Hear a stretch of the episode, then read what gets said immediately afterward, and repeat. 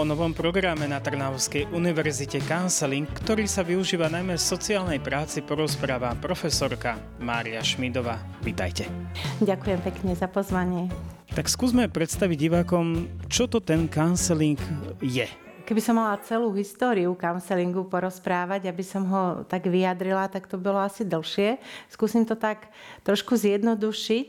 Dá sa povedať, že counseling je nová metóda, ktorá je možná e, ktorú je možné využívať e, v sociálnej práci, ale takisto je možné ju využívať aj v iných e, pomáhajúcich profesiách. Ide o taký prístup, ktorý nazývame nedirektívnym prístupom, to znamená prístup, ktorý nejakým spôsobom napomáha napríklad sociálnemu pracovníkovi, pretože my to, my tento counseling vlastne sme vložili do programu Sociálna práca a pomáha sociálnemu pracovníkovi nedirektívnym spôsobom sprevádzať osobu v nejakej záťažovej situácii. Tak jednoduchšie by som to mohla nazvať. Čiže to nie je priamo sociálna práca, priamo sociálny pracovník asi toto nevyštuduje, alebo ako to funguje? My sme získali know-how, sa dá povedať, e, z Ameriky, z našej spolupracujúcej jezuitskej univerzity v Skrentone a zároveň e, z Univerzity Lateránskej z Ríma kde máme dobrú spoluprácu. Čiže to know-how sme prijali odtiaľ a tam sa vyučuje counseling ako samotná profesia. Ale na Slovensku, keďže nemôžeme si vymyslieť novú profesiu a hneď ju začať vyučovať, tak sme hľadali formu, akým spôsobom ju vlastne na Slovensko prinesieme. A najprirodzenejšie nám bolo využiť náš program, ktorý sme mali už doteraz na Teologickej fakulte a to bol program Sociálna práca s zameraním na rodinu. Čiže táto sociálna práca nás e, bola nastavená tak, aby sme e, využívali predovšetkým všetky možnosti podpory a prevencie záťažových situácií v rodinách. No a vlastne toto bolo veľmi prirodzené, že vložíme tam niečo, čo je nové, čo je nedirektívne, čo sme považovali za veľmi dôležité a potrebné v súčasnej dobe. Takže sme ho vlastne nastavili do programu Sociálna práca. E, ide teraz o tzv. profesne orientovaný program, pretože práve chceme, aby sme pripravovali e, profesionálov, v už existujúcej profesii sociálny pracovník.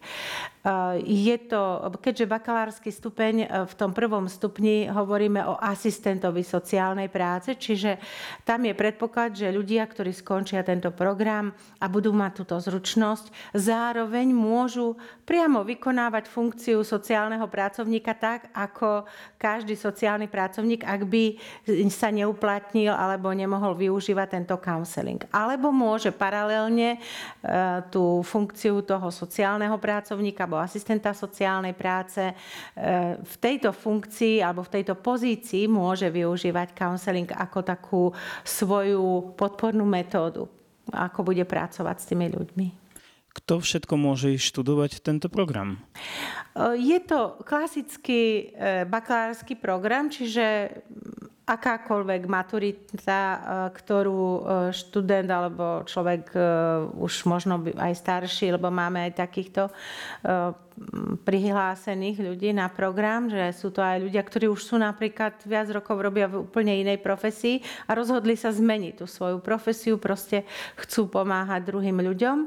Takže môže to byť tak, že je tam za, podmienkou je vlastne maturita. Hej? Čiže, a už keď niekto má inú vysokú školu, tak to je navyše plus a môže to byť, aj takýchto študentov máme, ale tam tá maturita je úplne postačujúca a vlastne záujem pomáhať ľuďom, už či rodinám alebo jednotlivcom, ale v podstate každý jednotlivec pochádza z nejakej rodiny. Čiže tá naša filozofia je postavená na tom, že je veľmi dobre pracovať e, a pomáhať človeku stále e, s tým backgroundom rodiny, čo znamená stále rozmýšľať, v akej rodine ten človek je alebo z akej pochádza a to vlastne využívať pre tú pomoc. Takže, takže asi, asi takáto cesta. Veľmi jednoduchá. Ja som si aj všimol, že naozaj ten counseling skôr smerujete na pomoc tej rodine, ale kde všade ešte sa counseling využíva? Uh-huh.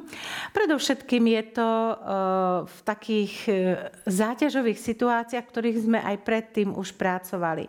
Najviac sme boli sústredení na ľudí s nejakým zdravotným postihnutím. Hej? Čiže to bola taká naša prvá stopa, ktorú sme, ktorú sme vytvorili možno a tá už trvá možno tých 13 rokov. Čiže venovali sme sa ľuďom so zdravotným postihnutím ale zároveň stále sme brali do úvahy alebo sme e, sa venovali rodine, odkiaľ tento človek pochádza. Čiže e, dá sa tak povedať možno matematicky, že 50% sme venovali tomuto človeku a ďalších 50% rodine. Pretože sme zistili, že ak sa správne a patrične teda venujeme rodine, e, ktorá robí ten background alebo to zázemie pre to dieťa, tak vlastne vtedy môžeme tomu dieťaťu pomôcť. To znamená, nie len, že sa venujeme tej rodine po stránke, tak ako sociálny pracovník by mal predovšetkým pomôcť ekonomicky, organizačne, neviem, pomôcť s rôznymi pomôckami a tak ďalej ale zároveň pomôcť tej rodine a pomôcť rodičom napríklad v zvládaní takejto situácie, k príjmaniu takého dieťaťa alebo ku e, možno prežívaniu nejakých osobných kríz, ktoré určite tí rodičia takýmito krízami môžu prechádzať. A myslím si, že toto je taká dobrá cesta, nám sa osvedčila a vlastne v spolupráci napríklad aj s Centrom pomoci pre rodinu e, v Trnave sme E, vlastne to začínali. Že sme si povedali, áno, my chceme pomôcť tomu dieťaťu, ale je to 50 na 50 zároveň venovať sa tomu rodičovi. Takže napríklad takejto, takejto skupine alebo takýmto ľuďom s týmto problémom. Ale zároveň ak sa pýtate, tak určite e, zameriavame svoju pozornosť aj na starších ľudí a na ľudí ťažko chorých v paliatívnej starostlivosti. To znamená, e, dosť veľké sústredenie v rámci tohoto counselingu máme cez e, niektorých našich kolegov, ktorí pôsobia napríklad v nemocniciach, v paliatívnej službe, pomoci aj napríklad deťom alebo mladým ľuďom, ktorí sú, e, ktorí vlastne sú v paliatívnej starostlivosti a ich rodinám. Ďalej je to napríklad oblasť zvládania záťaže pri smrti blízkej osoby. To je veľmi, to je zvládanie smútku a v súčasnej dobe aj pri e, pandémii, keď e, bola pandémia v tom najťažšom možno bode, tak veľmi veľa rodín prechádzalo tou krízou, že niekto zomrel blízky ale predovšetkým deti. S deťmi sme málo kedy rozprávame o tom, väčšinou e, rodičia majú, alebo taký je zvyk, že hovoriť o tom, že e, ja neviem, blízky človek, babička, detko uleteli niekde do oblakov, alebo ja neviem, mm, zaspali a podobne. E, to dieťa nepríjma takúto odpoveď určite, a napríklad vládanie takéhoto smútku, prijatie takéhoto smútku, pretože ak sa ne, ten smútok nepríjme v tom počiatočnom štádiu, môže zostať tom človeku celoživotne ako nejaká vzbura voči, povedzme, voči Bohu alebo voči životu ako takému. E, pracujeme aj s ľuďmi. A teraz je to vlastne taká posledná, možno naj, najčerstvejšia mm, špecializácia alebo niečo, čomu sa začíname venovať, je práca s ľuďmi, ktorí sa nejakým spôsobom pokúšajú o ukončenie svojho vlastného života. Takže toto je taká špecializácia taká nová cesta, ktorú sme si možno e, boli nútení zvoliť, pretože takýchto prípadov je stále častejšie, žiaľ. Takže napríklad tieto oblasti, možno, eh, v ktorých sa možno trochu viacej špecializujeme, ale určite to nie je o... Je to vlastne o tom, čo prináša život. Takže vlastne o tom. Vy teda prichádzate z akademickej pôdy. Ako ste sa dostali možno k sociálnej práci vy osobne? Eh, takou trošku okľukov, pretože ja som vyštudovala špeciálnu pedagogiku. Ja som špeciálny pedagóg a moje zameranie bolo predovšetkým na prácu ako logoped e, s ľuďmi po mm, detskej mozgovej obrne, čiže neurogénne poruchy reči, e, ktoré boli veľmi náročné a pracovala som s tými deťmi na Mokrohajskej v Bratislave dosť veľa rokov. A možno boli to aj také ťažké osudy. Predovšetkým som si vnímala, že to dieťa prichádza od niekiaľ a niekam sa vracia a videla som, že nesie so sebou tú stopu rodiny. A častokrát v tých rodinách žiaľ, e, okrem toho, že to dieťa bolo postihnuté po nejakom čase, po nejakých 5-6 rokoch, kedy tá rodina sa veľmi snažila tomu dieťaťu pomôcť a neprichádzala tá zmena, pretože napríklad po detskej mozgovej obrne naozaj tá zmena nie je možné ju ani očakávať v takom rozsahu, ako by ten rodič chcel. Takže vlastne som si uvedomila, že že ten rodič vlastne v určitom okamihu prežíva aj sklamanie zo svojej vlastnej snahy tomu dieťaťu pomôcť. A uvedomila som si, že vlastne tá, ten rodič potrebuje um, prijať to postihnutie toho svojho dieťaťa. Pravda, že robiť všetko preto, čo sa dá, ale byť v realite napríklad. Takže e, vtedy som videla, že veľmi veľa práve rodín e, okolo toho 5. 6. roku dieťaťa sa rozvádzalo na Mokrohajskej až tak 50 rodín, žiaľ. A vtedy som si uvedomila, že možno, že len tí rodičia um, možno neprijali tú realitu, možno neustále bojovali s niečím, čím, nad čím nikdy nemôžu zvíťaziť. Ako logoped som to videla, a vtedy som si uvedomila, že je potrebné trošku viacej sa venovať e, tým rodičom. A tak som sa začala s nimi, som, sa, som s nimi spolupracovala. A ako išiel život, tak vlastne som sa dostala aj do pedagogického prostredia na vysokú školu, ešte na Univerzite Komenského ako doktorant. Ale stále mi to bolo také úzke. Môj pán profesor Ehm, Lechta ma stále učil, že musíme byť takí ako žiletka, ísť tak cieľene po jednej problematickej oblasti, za čo jemu ďakujem naozaj za veľmi veľa mm, veľmi pozitívnych vecí, ktoré ma naučil. Len vtedy v tom období som pochopila, že musím to trošku rozšíriť, že nemôže to byť také cielené len na tú logopédiu a že musím do toho začať zahrňať rodinu.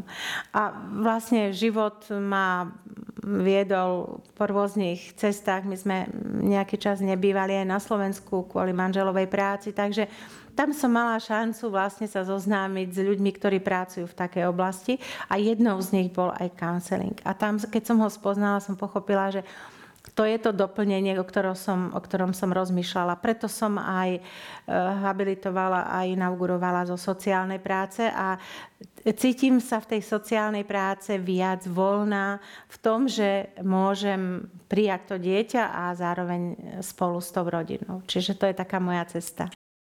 A zároveň ste teda priniesli tento counseling, čiže nie je to istým spôsobom základné poradenstvo, je to niečo viac. Je to, ako som sa dočítal, pomoc k svojej pomoci. Čo to vlastne znamená? Áno.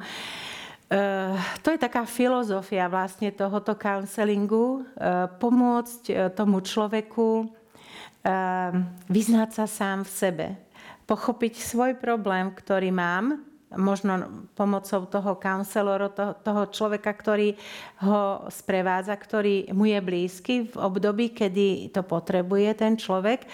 A vlastne prejsť takou e, spoločnou nejakou cestou, v ktorej si ten, ktorý má problém, napríklad ten rodič, ktorý má problém alebo teda záťažovú situáciu, ako je narodenie napríklad zdravotne postihnutého dieťaťa, je to neskutočne ťažká a možno by som povedala jedna z tých najťažších vecí, keď ten rodič sa usilie zo všetkých síl tomu dieťaťu byť nablízko, byť mu nápomocným, ale jednoducho tá situácia reálna je taká, že to dieťa napríklad ten eh, progres alebo zmenu nemôže dosiahnuť, pretože tá diagnoza to obmedzuje.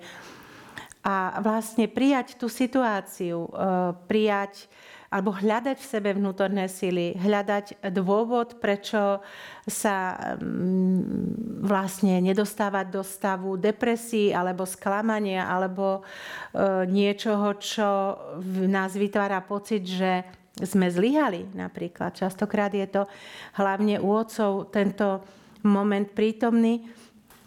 A preto sa my musíme, ten counseling vlastne ten counselor je človek, ktorý spolu s tým napríklad rodičom hľadá to riešenie v ňom samom. Čiže pomáha sa mu vyznať E, v, tých, v tom probléme, ako ho vníma, čo je pre ňoho najväčším problémom. Pre niekoho, e, častokrát mi povedia rodičia, pre mňa nie je mať problém, mať, e, aby som mala rada moje dieťa, alebo že nejako to nezmenšuje napríklad tú, tú lásku toho rodičia. Ale napríklad to, že, že zrazu sa tí rodičia vzájomne odsúdia, hej? že prestávajú rozprávať, pretože z nejakej ohľaduplnosti, aby sa nezaťažovali, si nevyjadrujú to, čo prežívajú. A to práve môže byť začiatkom nejakého problému medzi nimi, aj komunikačného. Čiže napríklad to je to hľadať e, čo je to, čo ma trápi, čo mi berie silu, čo nás napríklad rozdeluje, alebo e, mi berie chuť do života a tak ďalej. A objaviť vlastne ten, predovšetkým si ten svoj problém vnútorný v čom, kde sa nachádzam a potom hľadať tú vnútornú silu, aby som ten problém vedel zvládnuť. Niekedy ten kancelor vlastne nemu, e, zásada je, že nemá rádiť tomu človeku. Jasné, že ho má tými otázkami, navádzať k tomu, aby on si odpovedal na tie otázky, o ktorých je tušenie, že tam je ten problém a vlastne, aby si ten zdroj svojej sily našiel, snažil sa ho nejakým spôsobom uh, si sám zadefinovať a možno sa rozhodnúť pre nejaké riešenie a podporiť ho v tomto riešení. Pravda, že to je tiež veľmi dôležité. Čiže je to taká možno pomalšia cesta, nie je tak veľmi, že takéto riešenie, pretože veľakrát aj um, som sa stretla s tým, že už mám za sebou nejaké skúsenosti, pracovala som s mnohými rodinami a boli ku mne veľmi otvorení. Čiže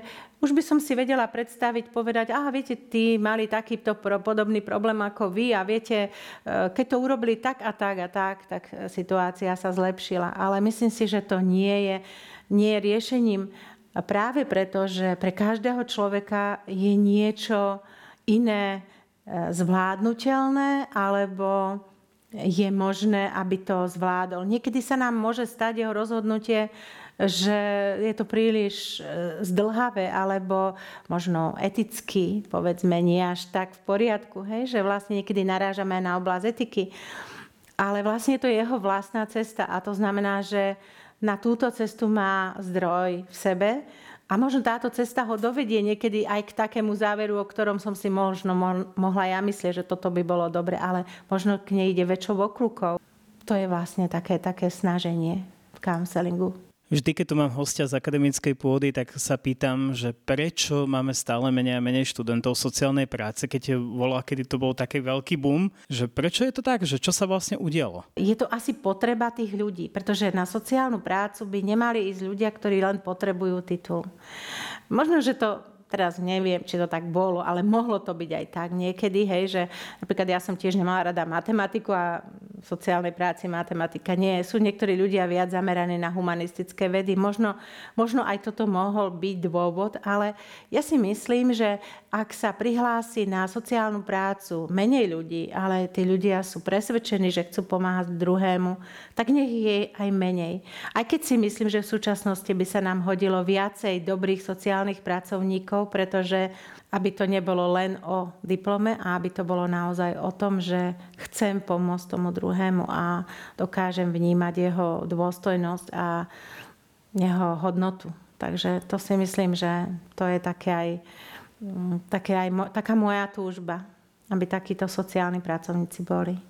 Na záver, aké je možno také vaše moto životné? Ste ma zaskočili, lebo som rozmýšľala, čo také povedať, aby to vyzeralo múdro. asi, asi, asi najlepšie, keď poviem pravdu. Áno, verím v dobro v každom človeku. To je také asi také, také najviac, čomu verím. Veľmi pekne ďakujem, že ste predstavili aj nový študijný program a prajem teda, aby ste mali čo najviac študentov. Všetko dobré. Ďakujem veľmi pekne za pozvanie a prajem, aby sa vám darilo v vašej práci. Myslím, že robíte peknú prácu. Ďakujem veľmi.